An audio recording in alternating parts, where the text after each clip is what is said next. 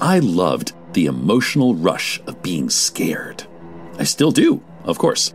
I don't go out much to haunted houses, but I still love good, old fashioned, scary stories.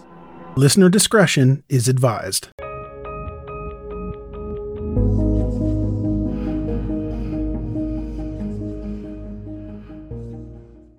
Deserves the best, and there's no better place to shop for Mother's Day than Whole Foods Market. They're your destination for unbeatable savings, from premium gifts to show-stopping flowers and irresistible desserts. Start by saving 33% with Prime on all body care and candles. Then get a 15-stem bunch of tulips for just $9.99 each with Prime. Round out Mom's menu with festive rosé, irresistible berry chantilly cake, and more special treats. Come celebrate Mother's Day at Whole Foods Market.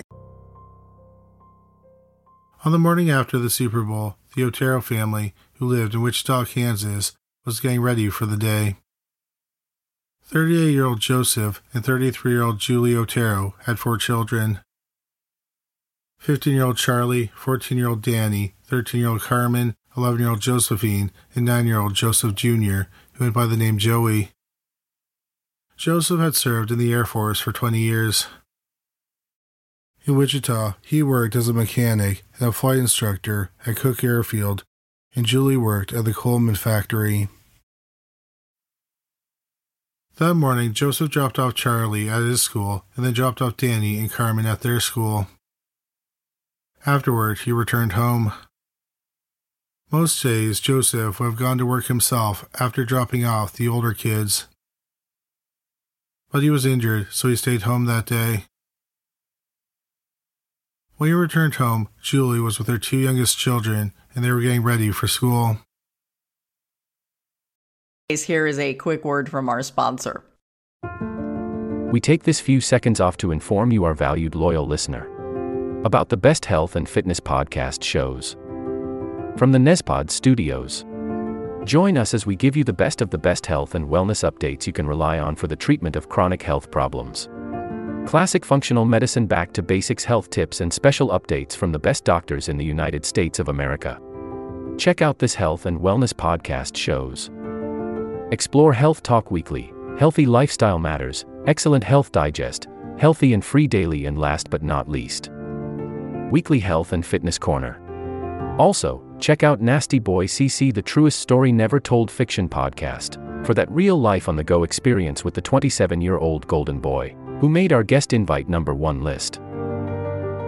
He tells us about his story as it happens in real time and in real life. It's Nasty Boy CC, the truest story never told. Go get a load of that happiness because happiness is healthy as we know it. Join us every week as we continue to provide you the best of health and fitness wellness updates from around the globe. Enjoy the show.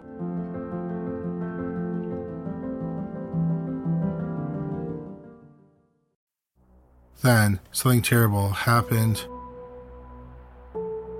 That afternoon, Danny and Carmen walked home from school.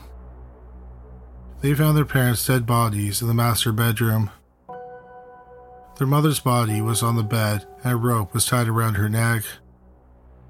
Their father's body was on the bedroom floor. A pillowcase and a plastic bag was over his head and a belt was wrapped around his neck. Their hands were tied behind their backs with Venetian blind cords. Dan and Carmen tried to cut the rope in the belt, but they couldn't. They also tried to call the police, but the phone line was dead. The oldest Otero child, Charlie, arrived home, and Danny and Carmen told him that their parents were playing a bad joke on them.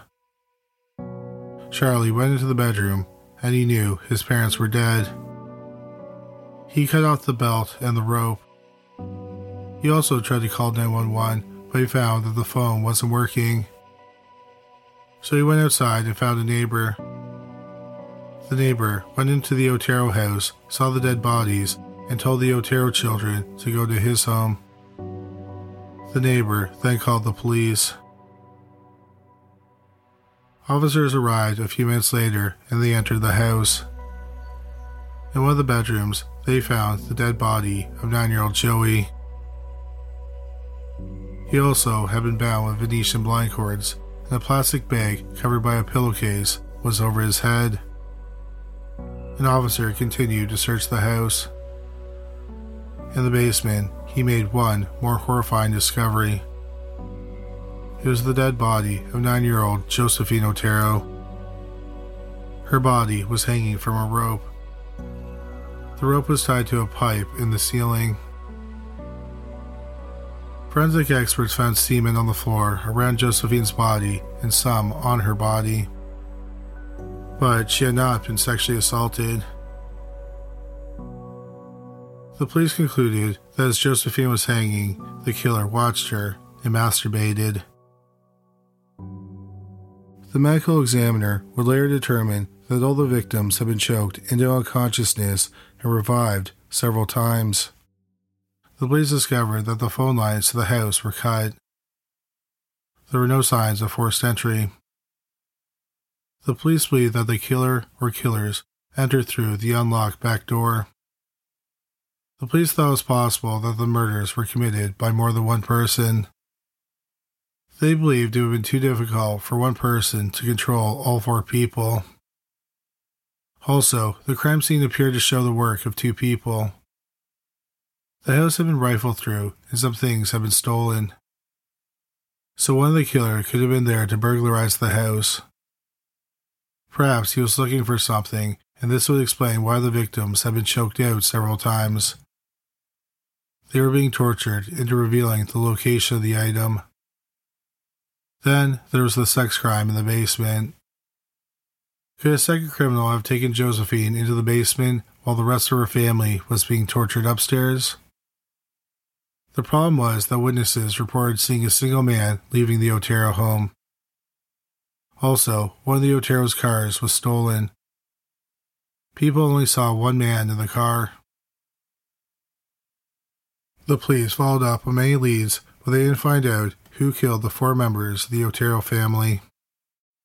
About four months later, on April 4th, 1974, two men were walking down the street in front of 21 year old Kathy Bright's home in Wichita. Kathy lived alone in the home. Like Julie Otero, she worked at Coleman. That afternoon, as the two men were walking down the street, they came across a man with a bloody face.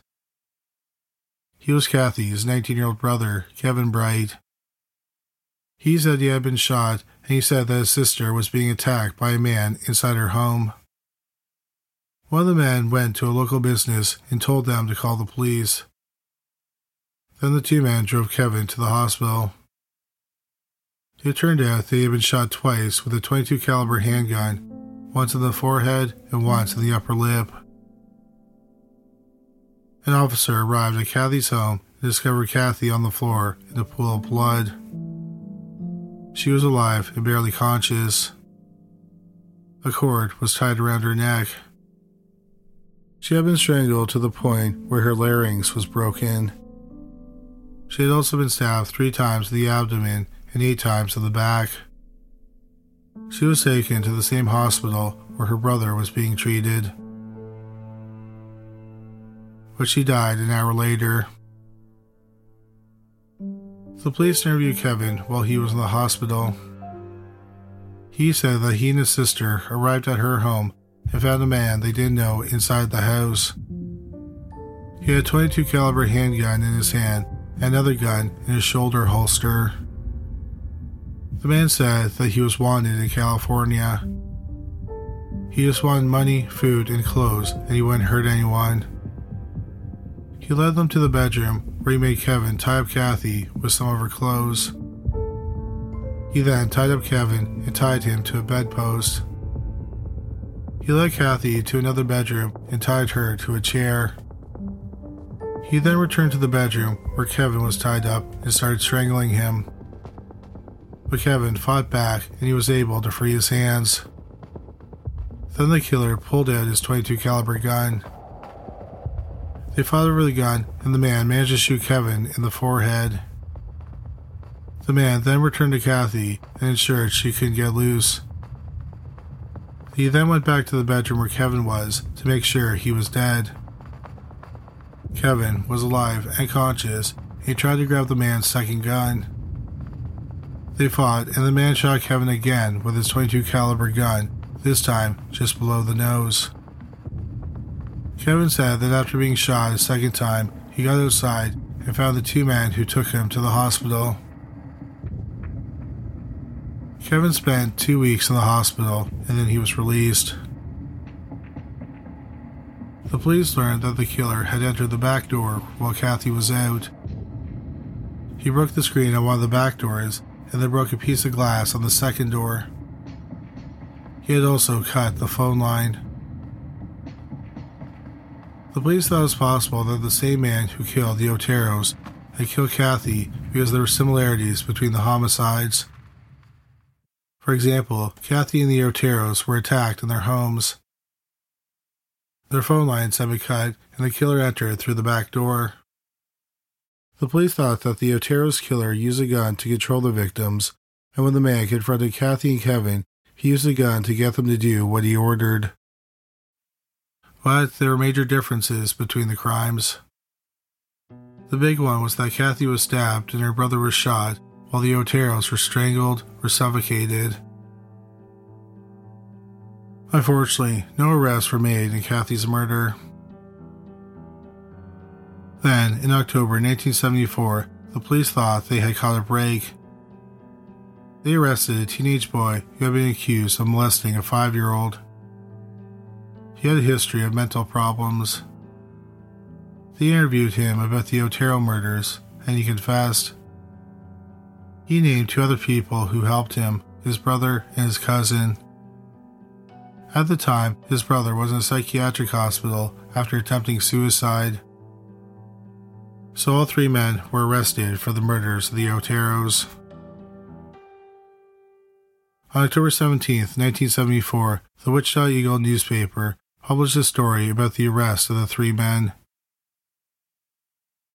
Five days later, a columnist at the Wichita Eagle received an unusual phone call. The caller, who didn't identify himself, said to go to the Wichita Public Library on Main Street. He said to look in the book Applied Engineering Mechanics. He said that there would be a letter detailing the Otero murders and it would prove the three young men in custody had nothing to do with the murders. The columnist alerted the police, and an officer went and found the letter. The entire letter has never been made public. Any mispronunciations or grammar mistakes are because the letter is being read verbatim as much as possible. I write this letter to you for the sake of the taxpayer as well as your time. Those three dudes you have in custody are just trying to get publicity for the Otero murders. They know nothing at all. I did it by myself and with no one's help. There has been no talk either. Let's put this straight. I'm sorry this happened to society. They are the ones who suffer the most. It's hard to control myself. You probably call me psychotic with sexual perversion hang up. When this monster entered my brain, I will never know. But it here to stay. How does one cure himself? If you ask for help that you killed four people, they will laugh or hit the panic button and call the cops. I can't stop, so the monster goes on and hurt me as well as society. Society can be thankful that there are ways for people like me to relieve myself at a time by daydreams of some victims being tortured and being mine.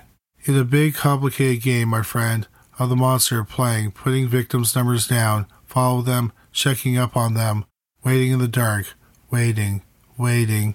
The pressure is great, and sometimes you run the game to his liking. Maybe you can stop him. I can't. He has already chosen his next victim or Here is a quick word from our sponsor. We take this few seconds off to inform you, our valued loyal listener, about the best health and fitness podcast shows from the Nezpod studios. Join us as we give you the best of the best health and wellness updates you can rely on for the treatment of chronic health problems. Classic functional medicine back to basics health tips and special updates from the best doctors in the United States of America. Check out this health and wellness podcast shows. Explore Health Talk Weekly, Healthy Lifestyle Matters, Excellent Health Digest, Healthy and Free Daily, and last but not least, Weekly Health and Fitness Corner. Also, check out Nasty Boy CC, the truest story never told fiction podcast. for that real life on the go experience with the 27 year old Golden Boy, who made our guest invite number one list.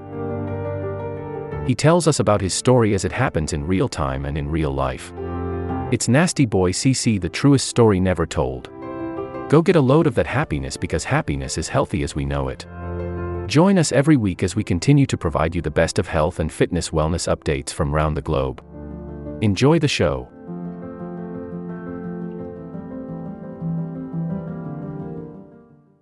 Victims. I don't know who they are yet. The next day after I read the paper, I will know, but it's too late. Good luck hunting. Yours truly, guiltily.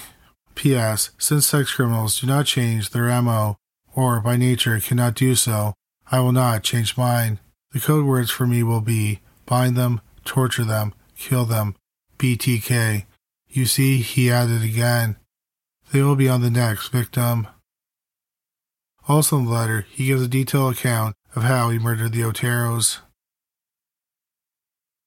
Once the police got the letter, there was debate amongst the investigators if it really was from the killer. He knew things about the murders that were never made public. For example, he wrote that Joseph Otero's watch had been stolen.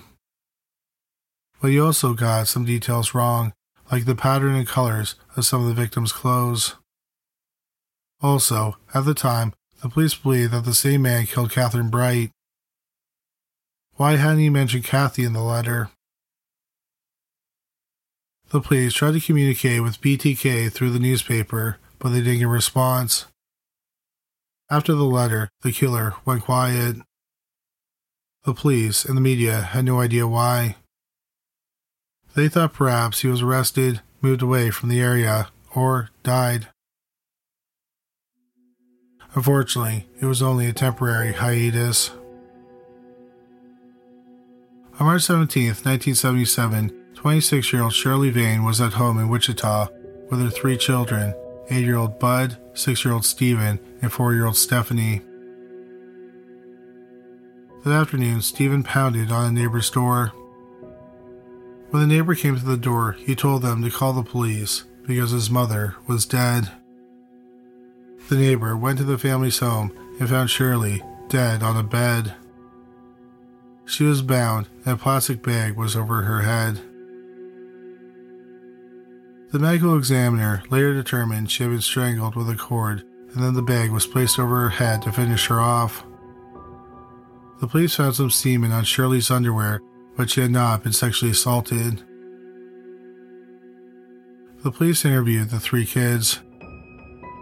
Stephen said that before the attack, he had gone to a nearby store to cash a money order and get soup for his mother. He said that a man stopped him and showed him a photograph of a woman and a boy. The man asked him if he had seen either, and Stephen told him he hadn't. Stephen then made his way home. As he entered his house, he saw the man knocking on the door of his neighbor's home. A few minutes later, there was a knock at their door. Stephen and Bud started to open the door, and then the man forced his way in. He then pulled out a gun. Shirley was in her bedroom, and she came out to see what was happening. The man told her he was going to tie her up and take some photographs. He attempted to bind the children with electrical tape, but they fought back. So he ended up putting them in the bathroom. The bathroom had two doors. He tied one end of a rope to a doorknob and the other end to a pipe. He then walked out the other door and placed a bed in front of that door. He entered the room where he had placed Shirley and tied her to the bed. He then strangled her from behind. The kids managed to get one of the doors open a little bit. They screamed at the man to leave their mother alone. They said someone was coming over soon, so he better leave. Then the phone started ringing. After killing Shirley, the man left the house. Steve was able to break a panel on the door and he climbed through it. He then ran to a neighbor's house and got help.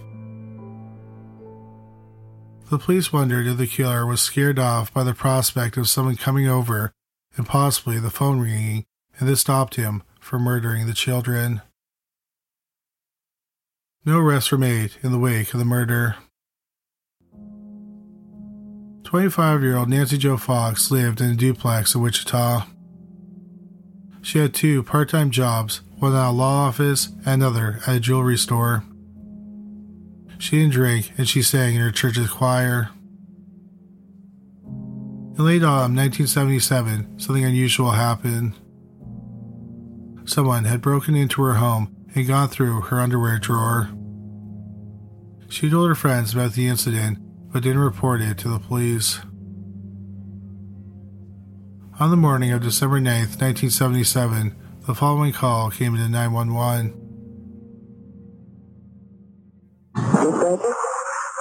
You will find a homicide at 43 South Pershing, Nancy Fox. I'm sorry, sir, I can't understand you. What is the address? 843 South Pershing. Is correct. Because of the quality, that was probably pretty hard to understand, so I'll tell you exactly what happened in the call. Operator number one says, Dispatcher. BTK then says, Yes, you will find a homicide at 843 South Pershing, Nancy Fox. Operator number one says, I'm sorry, sir, I can't understand you. Was the address? Then operator number two says, I believe 843 South Pershing. The BTK says, That is correct. Then he hangs up. The police went to the address, which was the home of Nancy Fox. She was dead on her bed. She had been bound with a cord and strangled with a belt. Fox had not been sexually assaulted. However, the killer had ejaculated on her nightgown, but she wasn't wearing the nightgown. Instead, it was found near her head. The police noted that the phone line was cut. The killer got inside the house by prying open a window. They believe that he broke in while Fox was out and waited for her to come home. The police didn't make any arrests regarding her murder, but they did suspect she was killed by the man who called himself BTK. The police were hesitant to go public regarding the possibility that a serial killer was preying on the citizens of Wichita. They thought it would cause a panic. On January 31, 1978, the Wichita Eagle received an unusual poem typed on a 3x5 index card. Surely locks, surely locks, wilt thou be mine? Thou shalt not scream, not yet fee the line, but lay on a cushion and think of me and death and how it's going to be. The employee at the newspaper who read the poem thought it was meant for the classified section for Valentine's Day, but there was no payment. So the card ended up in the dead letter department. The fact that the newspaper didn't acknowledge or print the poem upset the author, so he sent the same poem along with another poem, a drawing, and a letter to the ABC affiliate KAKE TV. The second poem was about Nancy Fox. What is that I can see? Cold icy hands taking hold of me. For death has come, you all can see. Hell has opened its gates to trick me. Oh, death, oh, death, can't you spare me over another year? I'll stuff your jaws until you can't talk. I'll bind your legs till you can't walk. I'll tie your hands so you can't make a stand. And finally, I'll close your eyes so you can't see. I'll bring sexual death unto you for me. BTK. The drawing was a detailed image of how he left Fox's body in her bed. Then the typewritten letter reads I find the newspaper not writing about the poem on vain unamusing. A little paragraph would have been enough. I know it not the news media fault. The police chief, he keep things quiet and doesn't let the public know there's psychopath running lost, strangling mostly women. There are seven in the ground. Who will be next? How many do I have to kill before I get my name in the paper or some national attention? The cops think that all those deaths are not related? Golly gee, yes, the MO is different in each. But look, a pattern is developing. The victims are tied up. Most have been women. Phone cut. bring some bondage matter sadist tendencies. No struggle outside the death spot.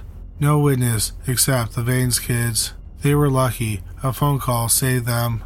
I was going to take the boys and put plastic bags over their head like I did Joseph and Shirley, and then I would hang the girl. God, oh God, what a beautiful sexual relief that would have been. Josephine, when I hung her, really turned me on. Her pleading for mercy, then the rope took hold. She helpless, staring at me with wide terror filled eyes, the rope getting tighter, tighter. You'd understand these things because you're not under the influence of Factor X, the same thing that made Son of Sam, Jack the Ripper, Harvey Glatman, Boston Strangler, Dr. H. H. Holmes, Pantyhose Strangler Florida, Hillside Strangler, Ted of the West Coast, and many more infamous character kill, which seems senseless, but we cannot help it. There is no help, no cure, except death or being caught and put away. It's a terrible nightmare, but you see, I don't lose any sleep over it. After a thing like Fox, I come home and go about my life like anyone else. And I will be like that until the urge hit me again, and not continuous, and I don't have a lot of time. It take time to set a kill, one mistake, and all over. Since I about blew it on the phone, handwriting is out.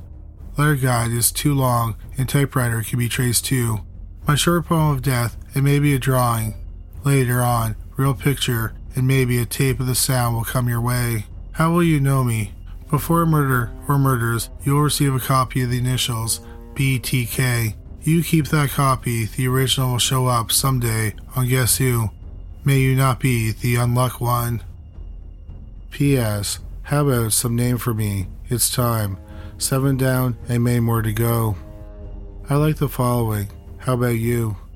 The BTK Strangler, Wichita Strangler, Poetic Strangler, The Bondage Strangler, or Psycho, The Wichita Hangman, The Wichita Executioner, The Garrote Phantom, The Asphyxiator. Then he signs the letter off, BTK.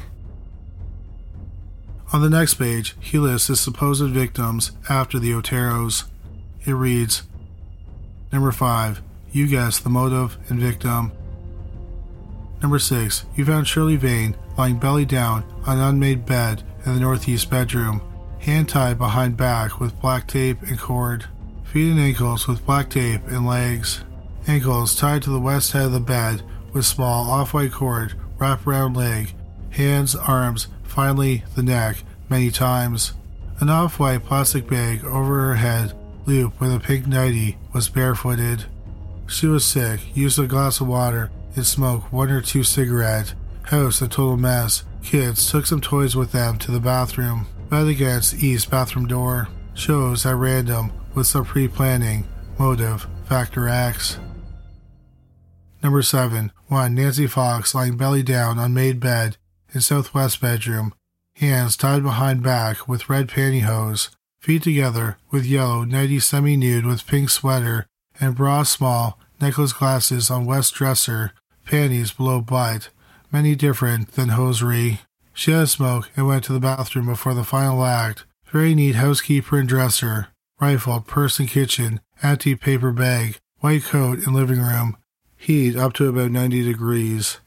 Christmas tree lights on, nighties and hose around the room, hose bag of orange color, and hosiery on bed, driver license gone, seminal stain on or in blue women wear. Shows at random with little pre planning. Motive Factor X. Number 8. Next victim, maybe. You will find her hanging with a wire noose, hands behind her back with black tape or. Here is a quick word from our sponsor. We take this few seconds off to inform you, our valued loyal listener, about the best health and fitness podcast shows from the Nezpod studios. Join us as we give you the best of the best health and wellness updates you can rely on for the treatment of chronic health problems. Classic functional medicine back to basics health tips and special updates from the best doctors in the United States of America. Check out this health and wellness podcast shows. Explore Health Talk Weekly, Healthy Lifestyle Matters, Excellent Health Digest, Healthy and Free Daily, and last but not least, Weekly Health and Fitness Corner. Also, check out Nasty Boy CC, the truest story never told fiction podcast, for that real life on the go experience with the 27 year old Golden Boy, who made our guest invite number one list. He tells us about his story as it happens in real time and in real life. It's Nasty Boy CC, the truest story never told. Go get a load of that happiness because happiness is healthy as we know it. Join us every week as we continue to provide you the best of health and fitness wellness updates from around the globe. Enjoy the show.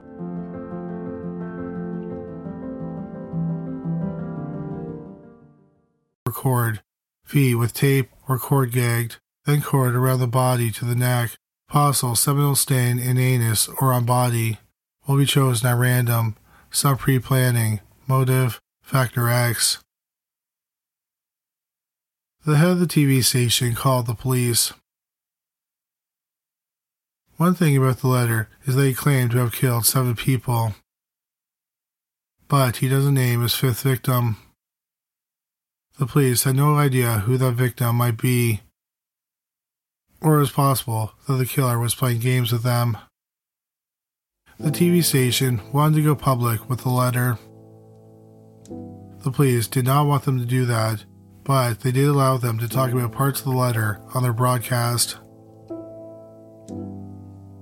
The police also held a press conference and acknowledged there was a serial killer on the loose. They also said that he identified himself as BTK bind, torture, kill. They warned people to check their phone lines when they got home to ensure that they were not cut.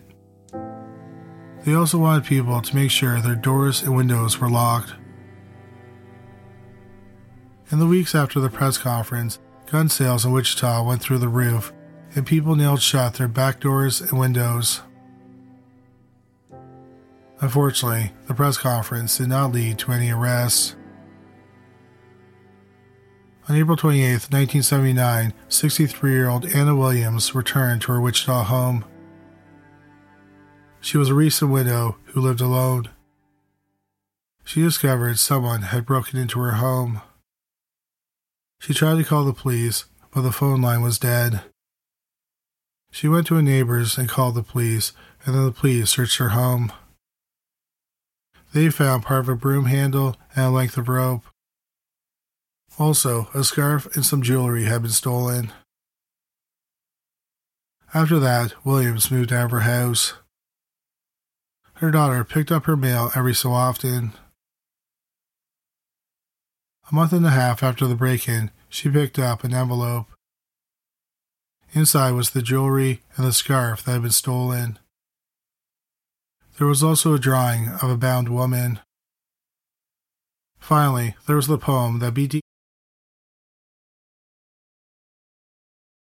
Oh, Anna, why didn't you appear?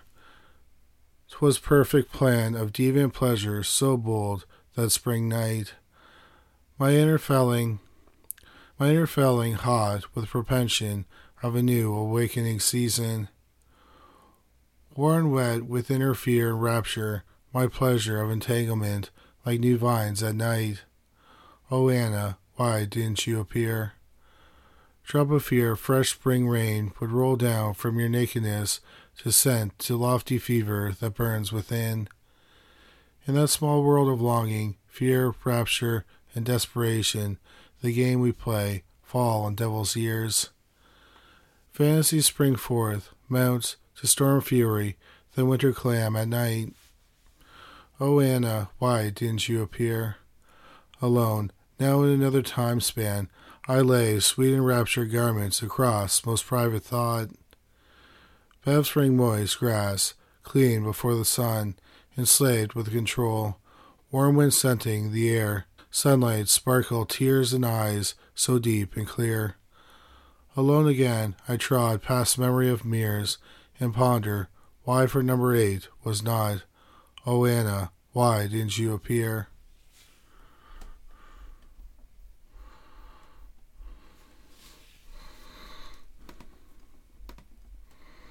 EK sent to KAKE TV. What is that I can see? Cold icy hands taking hold of me. For death has come, you all can see. Hell has opened its gate to trick me. Oh, death, oh, death, can't you spare me over another year? I'll stuff your jaws till you can't talk. I'll bind your legs till you can't walk. I'll tie your hands till you can't make a stand. And finally, I'll close your eyes so you can't see me. I'll bring sexual death unto you for me, BTK. William's daughter turned over the contents of the envelope to the police. Then BTK went quiet again. Unfortunately, since this wasn't the first time he had gone quiet, people weren't entirely convinced he had permanently finished killing. But by April 1985, it had been seven and a half years since BTK committed his last murder. In April 85, 53 year old Marine Hedge lived alone in Park City, Kansas. Park City is about nine miles north of Wichita. Hedge worked at a cafeteria in a hospital and she never missed work. So when she didn't show up for her shift on April 27, 1985, her supervisor was concerned and called her family. Her family called the police, and the police went to her home. They found that the phone line had been cut and there were signs of forced entry. Upstairs in her bedroom, the sheets from her bed were missing. Also, her car was missing. Yet, for some reason, the police considered a missing persons case and not a mysterious disappearance. Five days after Hedge went missing, her car was found. In the trunk were her bed sheets. On May 5, 1985, Marine Hedges' dead body was found in a ditch. The medical examiner determined she had been strangled to death. At the time, no one connected her murder to BTK for several reasons. A major one was that she was killed over seven years since the last murder. Also, BTK had never kidnapped anyone or moved a body from a house. Third, all the other victims lived in Wichita and Hedge resided in Park City. While the police didn't connect her murder to BTK, the search for BTK continued. They had a special task force nicknamed Ghostbusters, and they were investigating the BTK murders. In 1985, DNA testing was done on 225 of the best suspects. They were all cleared. After that, the politicians in the city believed that the investigation was too expensive so they had the task force disbanded. 28 year old Vicki Wegerle lived with her husband, Bill, and their two children, 10 year old Stephanie and 2 year old Brandon, in a small house in Wichita. On the morning of September 16, 1986, Vicki was at home with her toddler son. Around 11 a.m., her husband Bill was driving home to have lunch.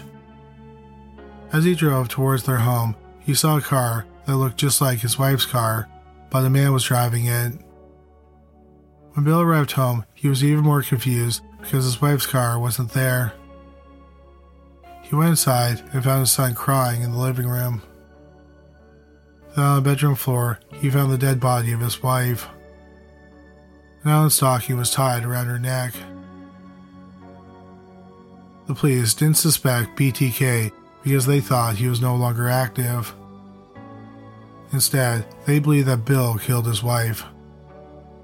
He adamantly denied it. But they could find no evidence, so they didn't charge him with anything. On January 19, 1991, a friend of 62 year old Dolores Davis came over to her Wichita home and found she wasn't there. He thought it was odd because they had dinner the night before and she knew he was coming over. He got inside her house and became even more concerned. The phone had been pulled out of the wall. The glass sliding door had been shattered with a cinder block. The sheets that were on her bed were missing. The friend reported Davis missing to the police. Two weeks later, Davis's body was found under a bridge. With her body was a strange mask. It was white, but had been painted to look more flesh like. It had bright red lips and glued on eyelashes. The string that held the mask to the face was a cord from a Venetian blind. It had been 17 years since the Oteros were murdered, and just over 13 years since BTK's last confirmed murder.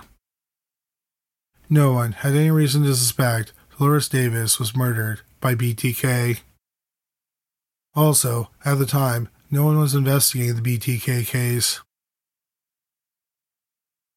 So, like the other 10 murders, her case went cold. And it would stay that way for nearly a decade and a half. In our next episode, we'll cover the investigation and eventual identification of BTK. This will conclude the episode. Thanks for tuning in. If you like what you hear, please leave a comment and subscribe. Thank you.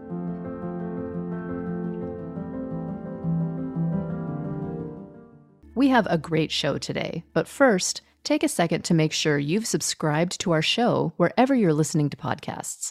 It's the best way to make sure you don't miss any of our episodes. Thanks. This will conclude the episode. Thanks for tuning in. If you like what you hear, please leave a comment and subscribe. Thank you.